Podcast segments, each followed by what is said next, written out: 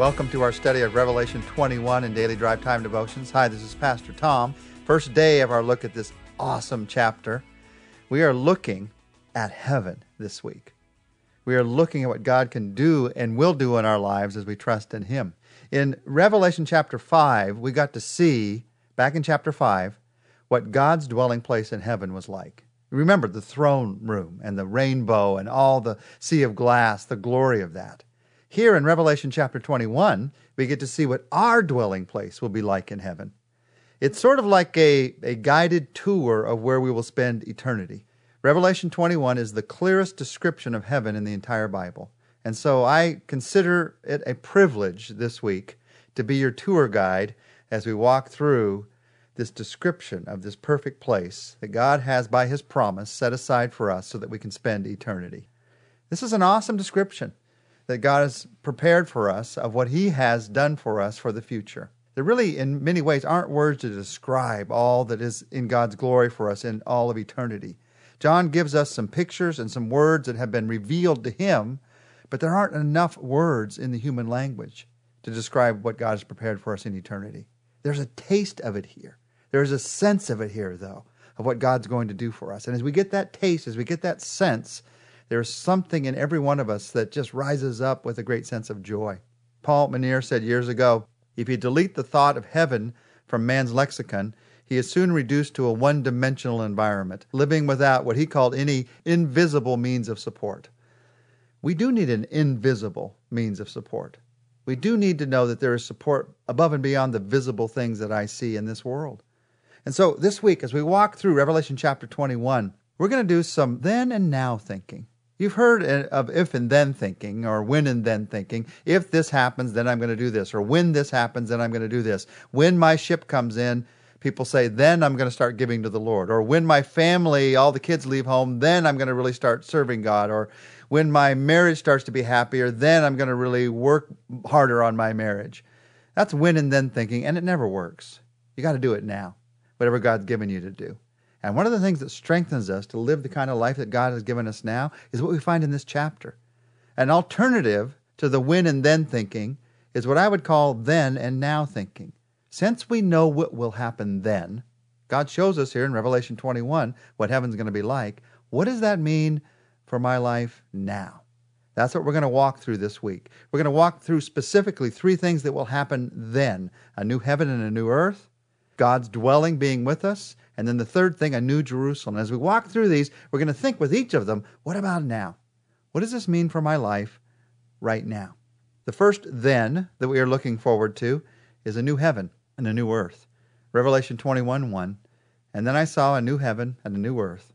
For the first heaven and the first earth had passed away, and there was no longer any sea. It's interesting. We're coming towards the end of the book of Revelation, one week after this week. The Bible begins with a beginning, obviously. Bible begins by saying in the beginning. And then it ends not as you might expect. It does not end with an ending. The Bible ends with a new beginning. Here we have, right in the last chapters of the Bible, this new beginning, this new heaven, and this new earth. And this was not a new promise. This is just a reaffirmed promise. If you look back in Isaiah 65, if you look at Isaiah 66, you hear this promise of a new heaven. You can see it in Ezekiel, you can see it in Hosea all throughout the Old Testament in various places. But here, it's not just a future promise. John is seeing this new heaven, this new earth, as a fulfilled promise. Now, what does this mean? A new heaven and a new earth. Many people on our research team had questions about this. Someone asked, Am I correct in saying that our eternal home will be on a restored planet Earth? Someone else asked, If we'll be in heaven with the Lord, what's the purpose of the new earth? Why is there a new earth if I'm going to reside in a new heaven? Somebody else asked it very simply What does new heaven mean? Let me just walk this through with you. Some people think that when God takes us to this new heaven and new earth, that the old is going to be entirely wiped out, sort of vanish, and He's just going to make this new thing. Others think that the new is going to be made out of the old. And I agree with those who think that the new is somehow resurrected out of the old just as it is with our bodies. The Bible tells us very clearly in 1 Corinthians 15 that the new, the new bodies that he's going to give to us, they are made in some marvelous way out of the old. They are resurrected out of the old.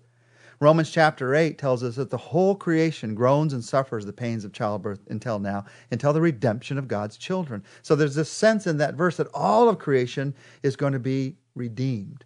All of creation, in one sense, is, is resurrected. And just think about it.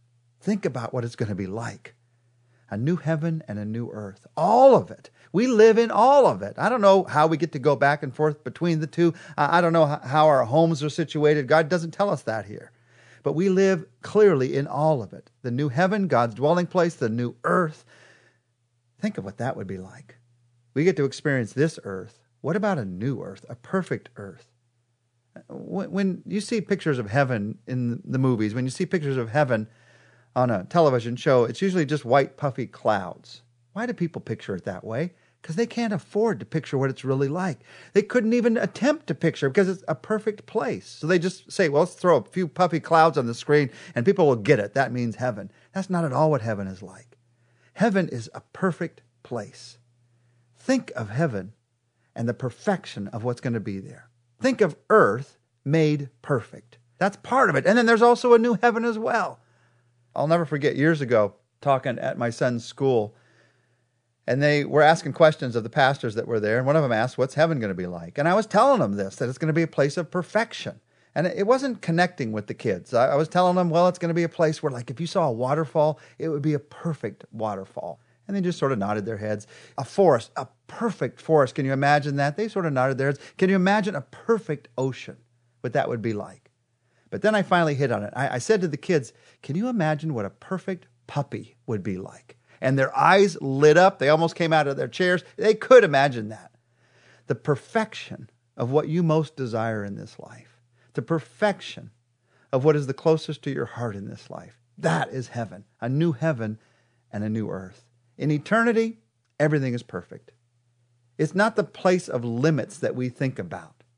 It's unlimited beauty, unlimited glory. It's a new heaven, it's a new earth. It's God saying, I'm going to make everything new. Now, since we're looking forward to this new heaven and new earth, what does that mean about my life today? Well, John, who saw this revelation, also wrote a letter to the churches called First John.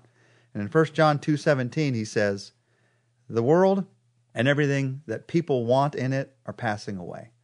But the person who does what God wants lives forever. The way that I look forward to this new heaven and new earth is by doing what God wants in my life today. That's how I look forward to it. That's what I do now. That's how my heart is drawn even more and more into this new heaven and new earth, this place of perfection. We talked a couple of weeks ago about investing your money in different stocks. One stock that will inevitably go down. The company's eventually going to lose everything. You'd never invest in that if you knew that the other stock that we know is going to keep appreciating, there's no doubt that I would invest in the company that I know is going to keep appreciating, and that is heaven. The question I have to ask myself, we all have to ask ourselves, you have to ask yourself today, in the way that you live, the things that you do, is why do we find ourselves investing so much of our lives in things that will pass away instead of investing in lives that we know that, that we know will last for eternity? Investing in eternity doesn't mean that you don't invest in things that are happening here and now. You just wait until somehow you get to heaven. God has a lot of eternal things that He's doing right now in people and through people. He's got a lot of eternal things that He has for you to do right now. And it's all caught up in doing what God wants. You want to live for heaven today? Just pray this simple prayer God, what do you want?